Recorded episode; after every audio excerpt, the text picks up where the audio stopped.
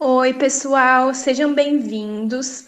Continuando com os nossos áudios, nesse áudio a gente vai falar um pouquinho sobre a aula de nutrição e hidratação e a gente vai continuar com o formato de perguntas e respostas para tentar elucidar a teoria com a prática que vocês vão fazer mais para frente no HC. É, eu, né, a Tainara, que sou PAD, vou fazer algumas perguntas para a PED Jéssica. Nesse áudio, a gente vai falar sobre o trato gastrointestinal, o estado e a avaliação nutricional. Sendo assim, a primeira pergunta eu vou direcionar para a PED Jéssica. Jéssica, para iniciar essa conversa, você poderia nos falar um pouco sobre o trato gastrointestinal, a sua anatomia e a funcionalidade? Oi, Tainara. Claro, vamos falar um pouquinho sobre isso. É muito importante para todos os alunos entender esses aspectos para que vocês, para que eles, né, possam entender posteriormente sobre a nutrição interal. Primeiramente, todos os organismos vivos, eles necessitam constantemente de energia para a sua manutenção e a renovação de suas estruturas, bem como para o crescimento, o desenvolvimento e a reprodução. Isso significa que esses organismos têm uma necessidade primordial de captar energia do meio ambiente e, em seguida, incorporá-lo ao meio interno, e o sistema digestório humano possui um trato gastrointestinal e glândulas anexas, que são as glândulas salivares, as do pâncreas e a do, do fígado, que lançam suas secreções na luz do trato gastrointestinal, né? Mas o que, que é o trato gastrointestinal? Ele consiste na cavidade oral, na faringe, no esôfago, no intestino delgado, no intestino grosso né, e no ânus. E o trato, o trato gastrointestinal, ele é responsável pelo tratamento mecânico e a digestão química dos alimentos, a absorção desses nutrientes que a gente necessita e a excreção do material não processado ou não absorvido. Né? E como que se inicia a digestão desses alimentos? Primeiramente, o alimento ele sofre né, um tratamento mecânico, que seria a mastigação. Né? E, e, essa mastigação ela é feita por um conjunto de dentes adaptados né, para uma forte ação cortante, que são os incisivos, ou triturante, com os molares. A mastigação é importante para reduzir o tamanho das partículas do, do alimento, aumentando a área superficial né, desse alimento para uma posterior ação daquelas enzimas, né, e evitando possíveis escoriações dentro do trato gastrointestinal. Após a deglutição, o alimento é levado através da faringe e esôfago até o estômago.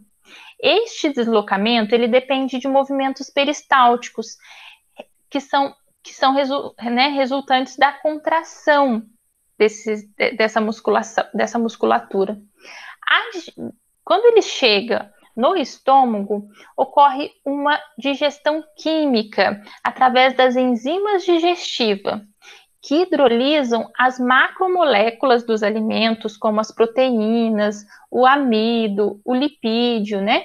Quebrando-as em moléculas menores, como aminoácidos, açúcar simples e ácidos graxos, é, passíveis de serem absorvidos, né? Na, pela membrana do, do, das células do trato gastrointestinal.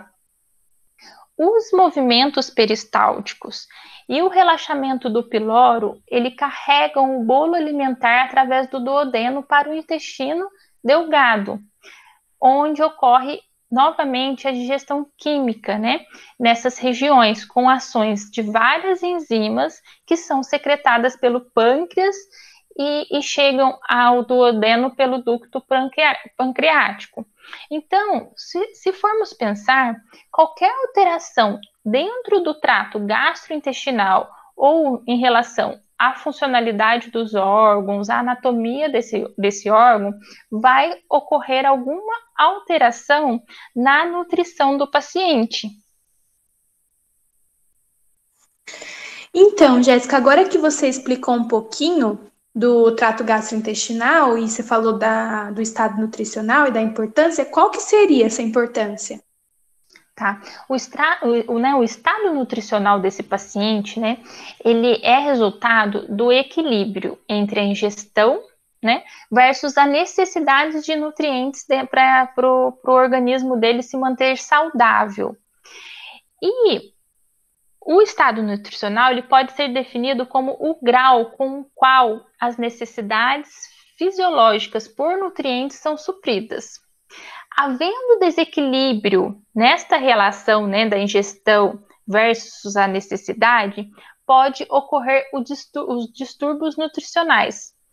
E esses distúrbios, eles podem ocorrer por falta né, de nutrientes ou também pelo excesso de nutrientes, né?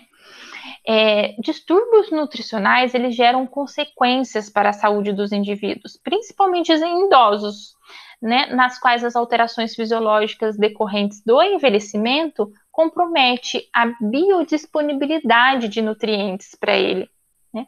E o consumo insuficiente desses nutrientes, quando de origem proteica, calórica, pode levar ao baixo peso e à desnutrição. A desnutrição, ela proporciona maior vulnerabilidade às doenças infecciosas, redução da capacidade de trabalho e comprometimento, inclusive, de, de funções reprodutivas. Daí tem o outro lado, né, o extremo disso, que seria o consumo excessivo, ocasionando o sobrepeso e a obesidade. A obesidade, ela associa-se a várias doenças, com destaques para as cardiovasculares, hipertensão arterial, a dislipidemia, diabetes mellitus e, o, e cânceres, né?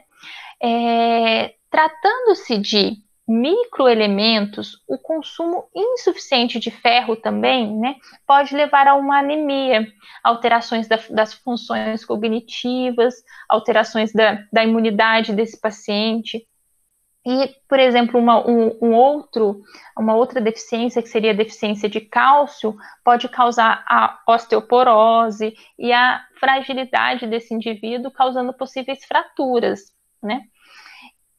O consumo elevado de alimentos calóricos, além de, de, de acarretar todos esses problemas, ele pode, inclusive, né, ocultar a desnutrição, mesmo esse, esse, essa pessoa tendo um, um, um, excesso, né, um consumo excessivo de, de, de alimentos, ela está desnutrida, né? Tem uma desnutrição de micronutrientes.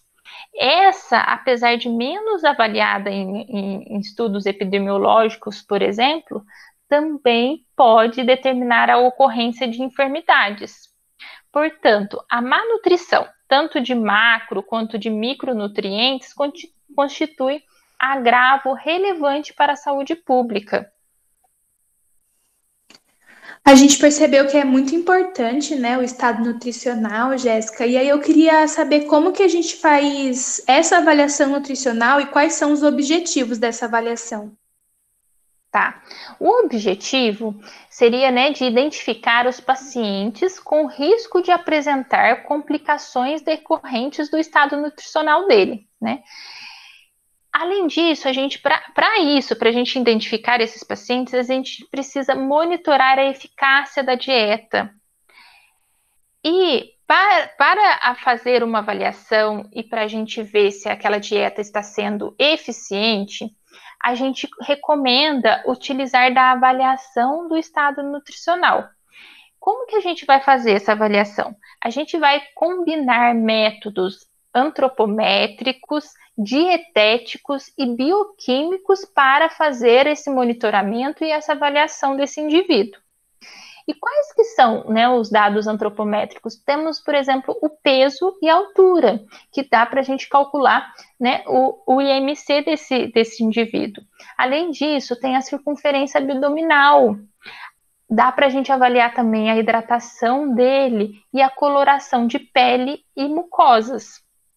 Além disso, tem também os indicadores laboratoriais, né, os bioquímicos, que trazem informações valiosas para a gente fazer essa avaliação nutricional, com hemograma, glicemia, né, a glicemia dele de jejum, os eletrólitos, as vitaminas, a ureia, a creatinina, que vão dar indícios do estado nutricional desse indivíduo.